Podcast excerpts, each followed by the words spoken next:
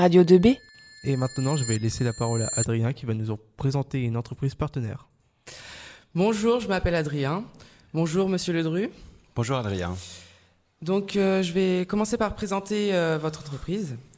Tu es à la tête d'une entreprise, l'entreprise Ledru. Oui. Elle a été créée par ton père, Christian Ledru, en 1979 au plateau Saint-Jean. Euh, ton entreprise a pris de l'ampleur avec le temps, puisque au début, c'était que de l'électricité, puis après, ça s'est étendu sur la plomberie et le système de chauffage. Voilà.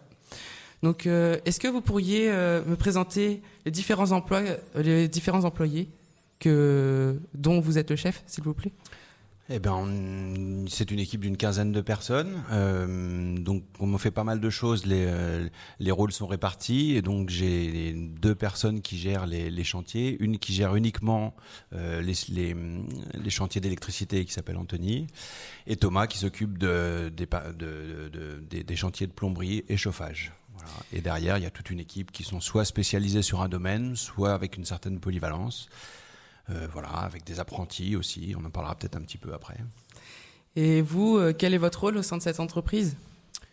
Eh ben, mon rôle, c'est d'animer un petit peu tout ça, de trouver des clients, de m'occuper de tout ce qui est gestion aussi de l'entreprise, à la fois administrative, commerciale, de m'occuper des achats.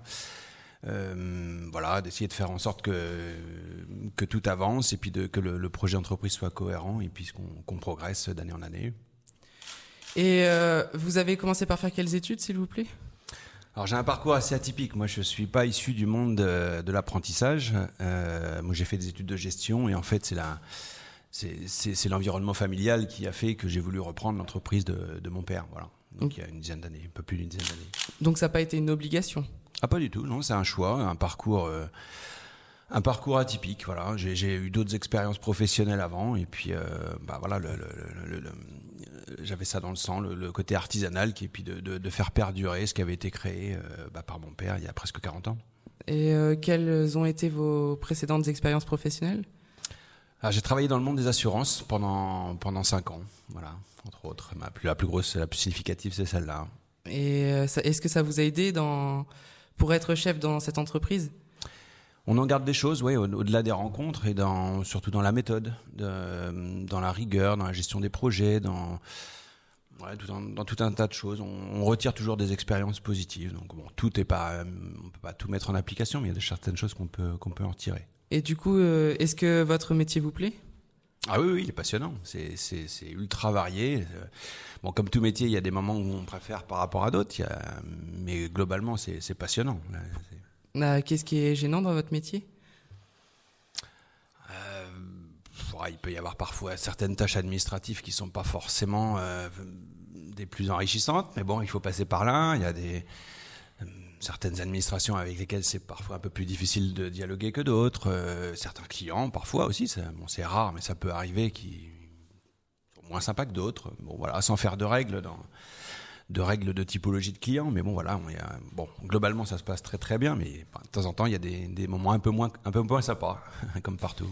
Et j'ai entendu dire que euh, vous étiez, euh, vous étiez engagé en tant que- qu'artisan euh, socialement responsable. Qu'est-ce que ça veut dire? Bah en fait, c'est un.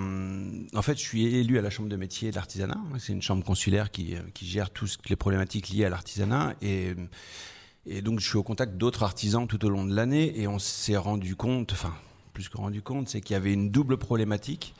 Euh, la première, c'était que l'apprentissage avait un, réel déficit euh, d'image. Euh, et le second, c'est qu'on voyait de plus en plus d'entreprises notamment en région parisienne, mais pas seulement, qui ont recours aux travailleurs détachés. Je ne sais pas si le travail détaché, ça te, ça te parle Bah, expliquez-nous ce que c'est. bah, En fait, c'est une directive européenne qui date de 1996 qui permet à des entreprises d'avoir recours à de la main-d'œuvre euh, de l'Union européenne, donc hors de France, mais avec des règles euh, sociales du pays d'origine. Donc en clair, ça crée une, une concurrence qui est euh, déloyale. On, on a souvent en tête l'image du plombier polonais. Donc c'est voilà, c'est le, le plombier. Alors même si dans l'association il y a absolument aucun, soupçon de, racisme ou quoi que ce soit à ce niveau-là, mais c'est le- statut en fait social et fiscal qui, crée une concurrence et ce qui fait que, notamment en période de crise, certains arti- artisans et entreprises en ont beaucoup souffert. Donc l'idée du, réseau de l'association que j'ai créé, c'était ça. C'était un, valoriser le- les entreprises qui prennent des apprentis, parce que c'est important. Euh, parce que c'est ce qui permet de, demain d'avoir euh, de l'artisanat de proximité, d'avoir des compétences, de pouvoir former des gens qu'on recherche. Aujourd'hui, moi, je recherche du monde et j'ai les plus grandes difficultés à trouver des gens qualifiés parce qu'il y a quelques années, ben, on n'a pas suffisamment formé de jeunes. Et puis de l'autre côté aussi de, de favoriser les, les entreprises qui emploient du personnel local. Donc l'idée du label, c'est de valoriser les entreprises qui sont engagées dans cette démarche-là. Oui, c'est vrai que c'est étonnant ce que vous nous dites, puisque on dit tout le temps euh, chômage, chômage, euh, et vous, vous cherchez des, des employés, et pourtant, euh, vous n'arrivez pas à trouver.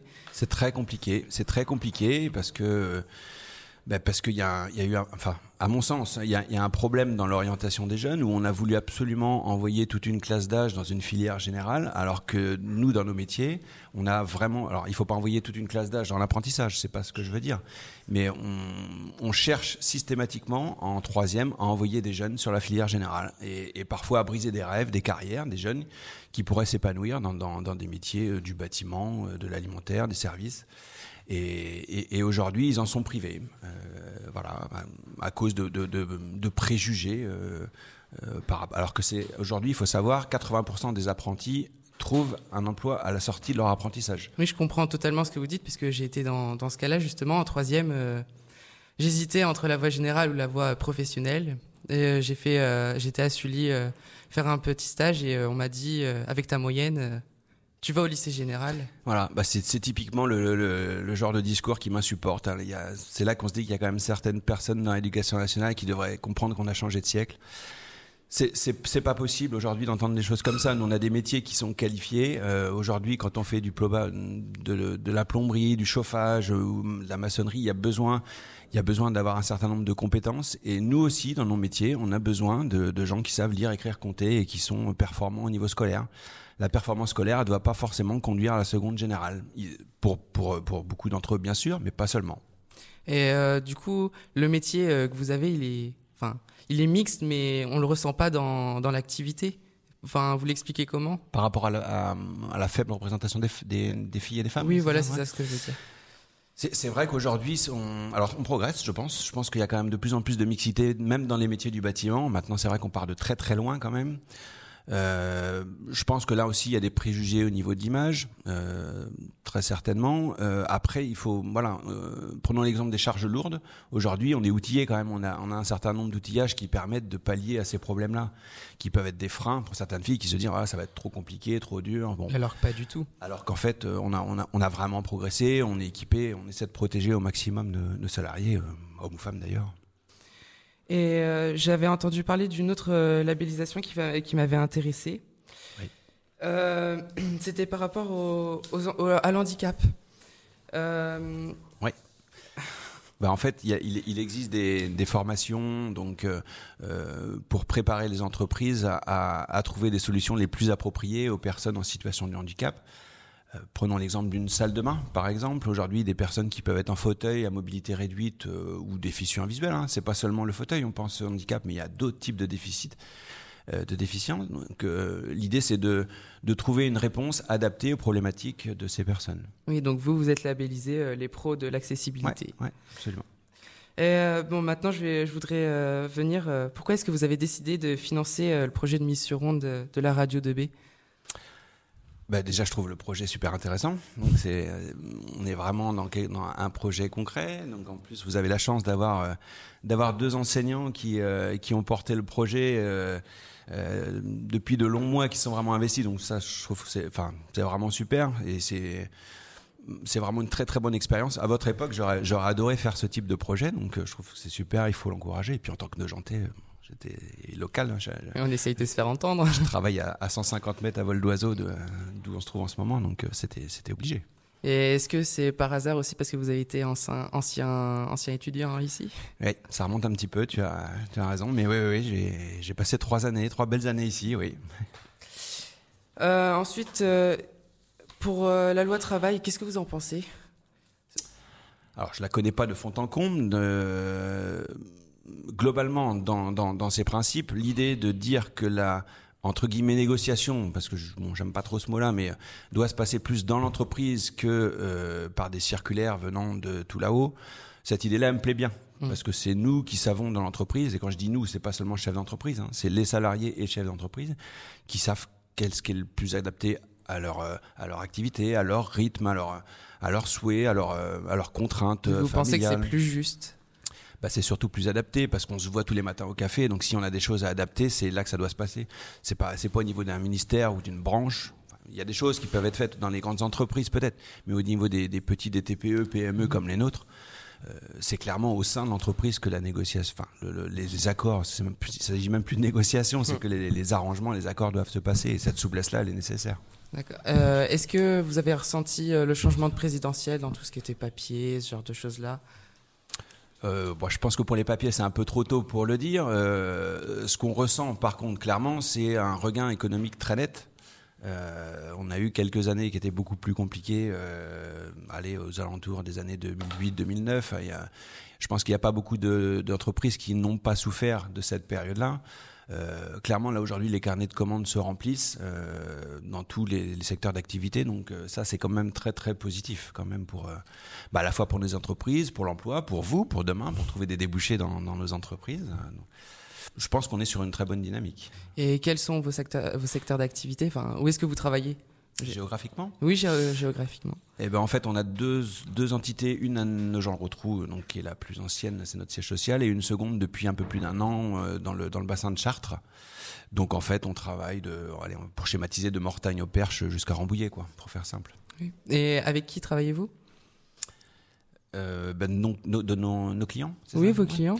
Donc beaucoup de particuliers, on, s'adresse à une clientèle de, de, clients particuliers, mais aussi du petit tertiaire, donc c'est-à-dire des magasins, des petits commerces de centre-ville, euh, voilà, et puis aussi des, collectivités. On travaille avec des collectivités locales sur euh, sur d'autres types de projets un petit peu plus gros. Là, par exemple, on va, on va construire sur le lot plomberie les 13 maisons de, de Nogent-Perche Habitat au Gauchetière sur les lots plomberie et ventilation. Voilà, donc ça, c'est deux types de projets un petit peu, un petit peu plus importants. Et par rapport à tout ce qui est nouvelles technologies, euh, vous avez besoin de vous former continuellement? Absolument. C'est ça qui est intéressant aussi, c'est qu'il faut, faut pas rester sur ses acquis, quel que soit d'ailleurs son, son domaine d'activité. Mais il n'y a pas une année où il n'y a pas des salariés qui partent en stage pour se former, soit une activité nouvelle qu'ils ont envie de découvrir, soit des choses qui ont évolué dans leur métier d'origine. Euh, voilà, le, prenons l'exemple des poêles à bois, par exemple. Aujourd'hui, il y a euh, 7 ou 8 de, personnes de mon équipe qui se sont formées à euh, l'installation des poêles à bois, des euh, poêles à granulés de bois, quelque chose qui, bon, qui fonctionne beaucoup aujourd'hui. Bah voilà, il faut, il faut se former. On peut pas, on peut pas inventer ça du jour au lendemain. Donc ça, ça passe par la formation continue nécessairement. Bah merci beaucoup d'avoir d'être venu ici. Merci à toi, merci à toute l'équipe et merci à, à tes deux professeurs qui sont investis. Merci. Merci Monsieur Ledru, merci Adrien. Vous écoutez Radio 2B, la radio du lycée Rémi Bello.